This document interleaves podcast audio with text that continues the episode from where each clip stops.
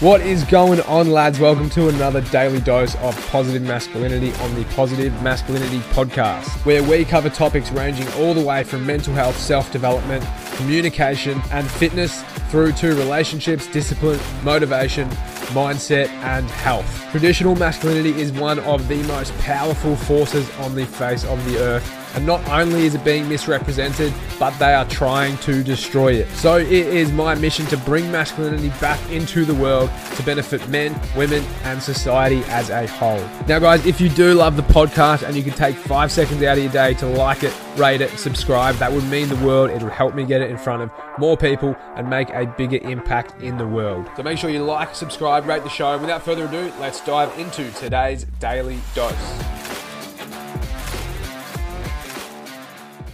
Morning, gents. Happy Sunday. New installment on the Daily Doses of Positive Masculinity. Every single Sunday, I'm going to share the top 7 lessons that I've learned throughout the week. You guys love the episode on the stuff I learned from the summit. You guys love the episode of explaining my life story and the things that I've learned. And so that's why I'm doing this, because you've asked for it. So I'm delivering.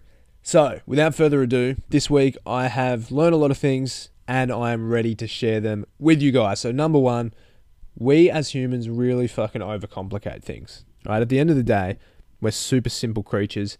This is all we need: connection, health, freedom, progress, and goals, okay? Great things come from doing simple things ridiculously consistently. And the thing about overcomplicating stuff is the more that we think, the more we then trick ourselves that we need to think more. And we get caught in this cycle. Whereas the more that we do, the more that we just take action, the less we think, but the clearer that we think and the more that we then get done in turn. So yes, having a plan is super important. Yes, thinking is important, but don't overcomplicate stuff. Take action, work out what you could have done better, think about that, then take action again, okay? Most of the time you already know what you need to do. You just want to find an easier and more enticing replacement. You're waiting for that perfect plan. Here to break it to you, doesn't exist. So don't overcomplicate stuff. Number two, you could literally die tomorrow. Like, people don't understand this. You could die today. So keeping that in mind, ask yourself these 2 questions. Number one, would you be happy with all that you've accomplished if you did die tomorrow? And number two, would you regret not spending time with the people you love, appreciating what you have around you, and doing the things that you enjoy if you were to die tomorrow? Those are the 2 key questions you need to ask yourself to decipher whether you're chasing your goals enough and whether you're being grateful for what you have. So ask yourself those questions. And I think having that balance of hunger and gratitude is super, super important. It's almost the most important thing you need in order to have a fulfilling life. And another perspective to just keep in mind is there is a 100% guarantee that one day either you're going to die or someone you love is going to die. And that's not to upset you. That's just to keep these things in mind every single day, because it's going to allow you to chase more of your goals, but also be more appreciative and more grateful of what you do have around you. Number 3, you need to take risks. In my eyes, there is literally no downside in taking a huge risk if, and a massive if you don't see failure as an option. Now, what I mean by this is if you plan on taking that risk and then you give up if it doesn't pay off, you're going to fail. Simple. But on the flip side, if you plan on taking this risk and let's just say that it doesn't pay off, you're not going to give up. You're going to see that as a lesson. You're going to learn. You're going to approach the next risk you take differently, and eventually you're going to crack that damn wall and succeed. So if you don't see failure as an option, you only see the risk resulting in either a payout or a lesson, then you can't fail, right? And some of the greatest ever outputs you're going to have in your entire life come from the biggest risks that you're going to take. So my advice is take the emotion out of the risk, back yourself in, don't see failure as an option, and you're going to get stuff that you want. Number 4, if you want to get out of your head, you're overwhelmed, you're overthinking, just go and do something, right? Last week, I got caught up in a lot of analysis paralysis. The best way to deal with that is to just go and do something, because you need to be able to break through that constant cycle of thinking all the time. And the best way to do that is just go and do something, ideally with a bunch of other people, or do something that makes you think in another way, right? And this showed up for me in a pretty negative way. I get caught up in this sometimes, in the fact that I do a lot of work, but I get fuck all done. I'm not productive. And so I started just going and doing stuff with people, and I felt a whole lot better. Plus, I got more done in a shorter period of time because I was more productive and I wasn't procrastinating. I wasn't just sitting there thinking about all the work I needed to do. I just did it. Then I went out and did something, right? Number 5, in order to change something in your life, you have to give yourself permission. This is super important, and it's not just words, it's a concept, okay? That doesn't mean just telling yourself you can go and do something. It means truly believing that it's possible and convincing yourself that it's beneficial to do that thing. That's what it means to give yourself permission. And so I'm going to tie this in with the previous example. I wasn't allowing myself, or I wasn't telling myself it was okay to go and do a whole bunch of stuff and work less. Yeah, other people would tell me that. Yeah, I was like, yeah, you're right, whatever. But I wasn't actually convincing myself that that would be beneficial. Therefore, I wasn't giving myself permission to do it. But once I realized the benefit in it, once I convinced myself it would be beneficial, I then gave myself permission, which means I could actively go and do it.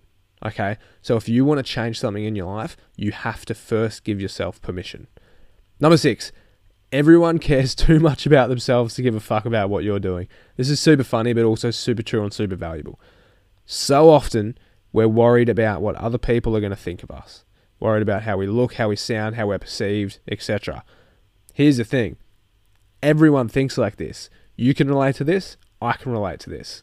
Everyone listening to this can relate to this.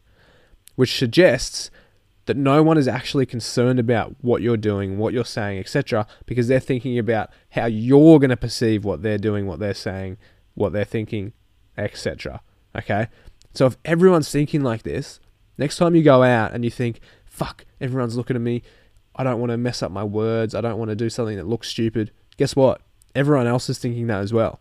And so no one's actually focused on what you're doing. They're focused on being perfect themselves. But perfect's impossible. You can't be perfect, right? So that's irrelevant. But if you start to understand this, you gain so much more confidence and you stop giving a fuck what other people think because you realize they're not actually thinking anything about you anyway. They're concerned about themselves. Number 7, the last lesson of the week. Just put yourself out there, right? Talk to new people, approach strangers, engage in meaningful, deep conversations. Obviously not straight away, but try and have substance in what you're saying. The best possible way to learn new things, adopt new perspectives, and just develop your confidence is to put yourself out there, whether it be to strangers, whether it be to people at the gym, it doesn't matter.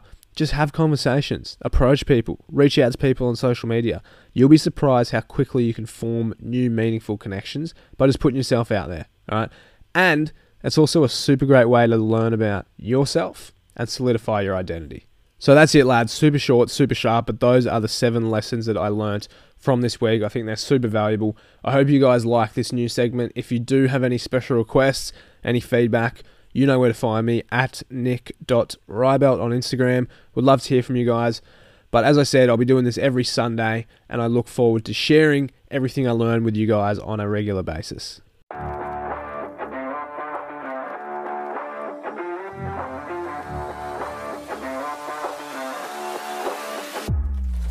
That's it, gents. Thanks for listening to another Daily Dose of Positive Masculinity on the Positive Masculinity Podcast. I hope and I trust that you've learned something valuable that will help you become not only the best, the most powerful, but the most fulfilled man you can possibly be.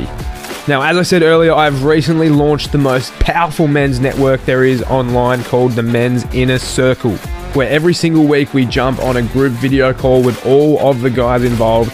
We discuss everything ranging from mental health, physical health, relationships and finances to nutrition, diet, sleep, communication, relationships and everything in between.